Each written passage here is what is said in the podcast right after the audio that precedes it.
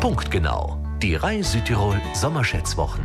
20 Serpentinen führen auf der Gunschner Promenade von der Wandelhalle bis zum ehemaligen Hotel Germania hinauf. Letzte Woche hat Rita aus St. Johann im Arntal gewonnen und zwar punktgenau, wenn auch nicht ganz freiwillig. Ich freue mich ganz nach und danke, danke, das ist heute einmal Glück.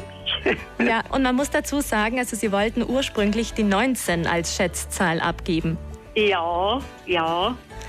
Die Zahl Ja. konnte aber nicht abgegeben werden, weil wir sie schon notiert hatten und jede Ja. Zahl kann eben nur einmal geschätzt werden. Genau, genau, das ist mein Glück.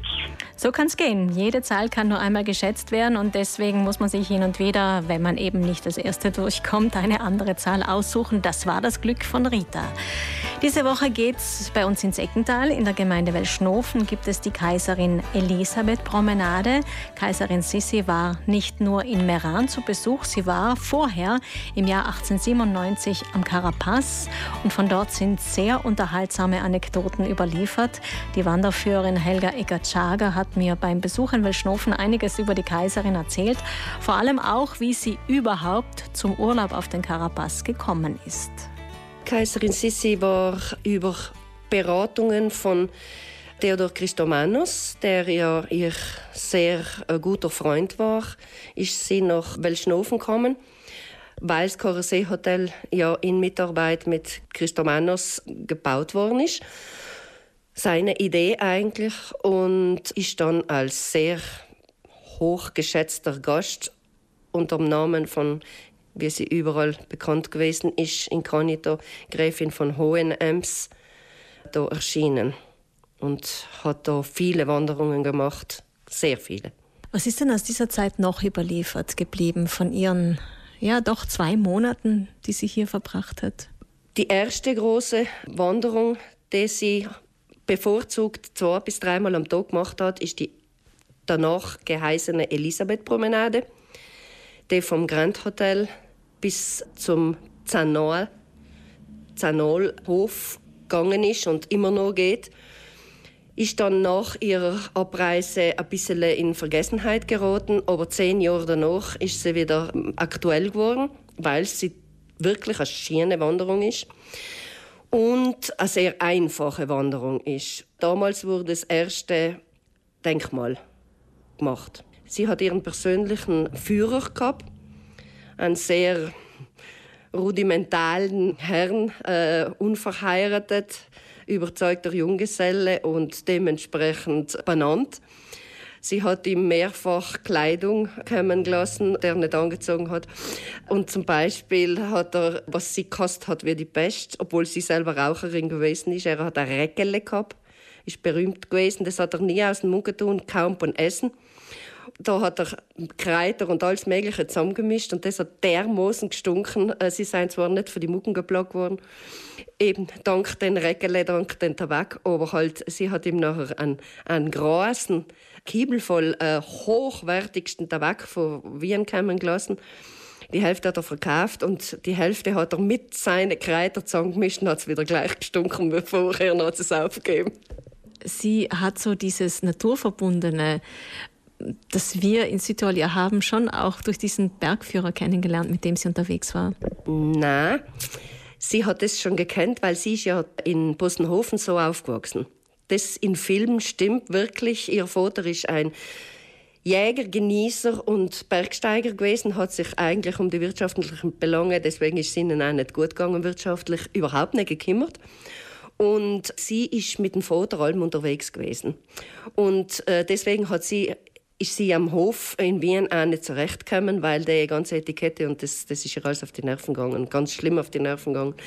Und da hat sie das geliebt, weil, weil sie da die Leute genommen haben, wie sie gewesen ist. Zum Beispiel ihr, ihr Führer, der äh, Georg Huck, hat sie allem Leid, wie man sagt, du, äh, man hat ja früher in der dritten Person mit den Leuten gesprochen, überhaupt mit den Hochstehenden. Und dann hat er ihm gesagt, du Kaiserin, geh mir einmal. Und er hat sie praktisch als Kaiserin tituliert, wie wenn man sagt, du äh, Frau Müller oder so. Aber er hat nicht Frau dazu vorgesetzt, sondern einfach Kaiserin gesagt. Und dann am Anfang hat sie ihm logisch gesagt, sie ist die Gräfin von Hohenems. Dann hat er gesagt, auf dem Berg da gibt's alles Leid, gewöhnliche Leid. Und fertig ist es gewesen.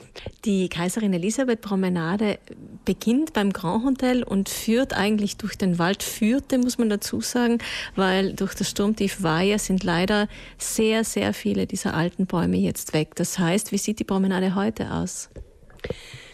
Die Promenade hat sich zu einer sehr schöner äh, Winterpromenade verwandelt. Im Sommer ist sie nicht mehr empfehlenswert, weil eben gar keine Bahn mehr sein. Aus und aus nicht.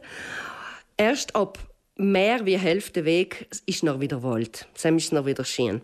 Aber halt die, Hälfte, die erste Hälfte Weg kann man vergessen.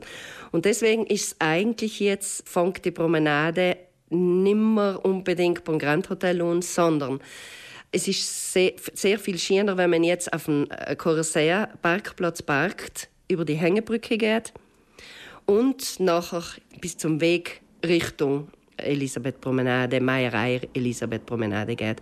Das ist jetzt viel schöner. Wird die Promenade von den Einheimischen genutzt oder ist das doch mehr ein Touristenweg? Wird von den Einheimischen den ganzen Winter genutzt, weil sie eben schön flach ist, äh, kaum eisig weil der ganze Sonneneinstrahlung ist und äh, man einen wahnsinnigen Panoramablick hat jetzt auf Rosengarten und Lattemar. Das hat man vorher alles nicht gesehen, weil es viel zu viel Baum gewesen sind. Jetzt hat man fast zu viel Panorama. 1907 wurde übrigens das Kaiserinnendenkmal dann errichtet, das in der Zeit nach dem Ersten Weltkrieg durch politische Intoleranz stark, stark beschädigt wurde. Erst 1975 wurde es dann restauriert. Die Angaben zum Aufenthalt von Kaiserin Sissi gehen übrigens auseinander. Manche Quellen sprechen von einem Monat. In Weschnofen sind zwei Monate Aufenthalt überliefert. Und Helga Eggert-Schager hat für uns auch eine Schätzfrage überlegt. Das riesige Karsee-Hotel wie viele Fenster seien auf der Vorderfront ohne Haustür. Balkontüren mit eingerechnet. Fenster und Balkontüren ohne Haustür an der Vorderfront des Hotels. Und Sie können jetzt Ihren Tipp abgeben. Wir haben gleich die Linie für Sie frei. 8 dreimal die 0144 77. Sie erreichen uns wie immer gebührenfrei aus ganz Südtirol. Und Sie können, wenn Sie jetzt schnell sind, als Erster oder als Erste Ihren Tipp abgeben. 8 dreimal die 0144 77. Mit Schätzen, mit Raten und Gewinnen. Die Reise Südtirol Sommerschätzwochen. Punktgenau.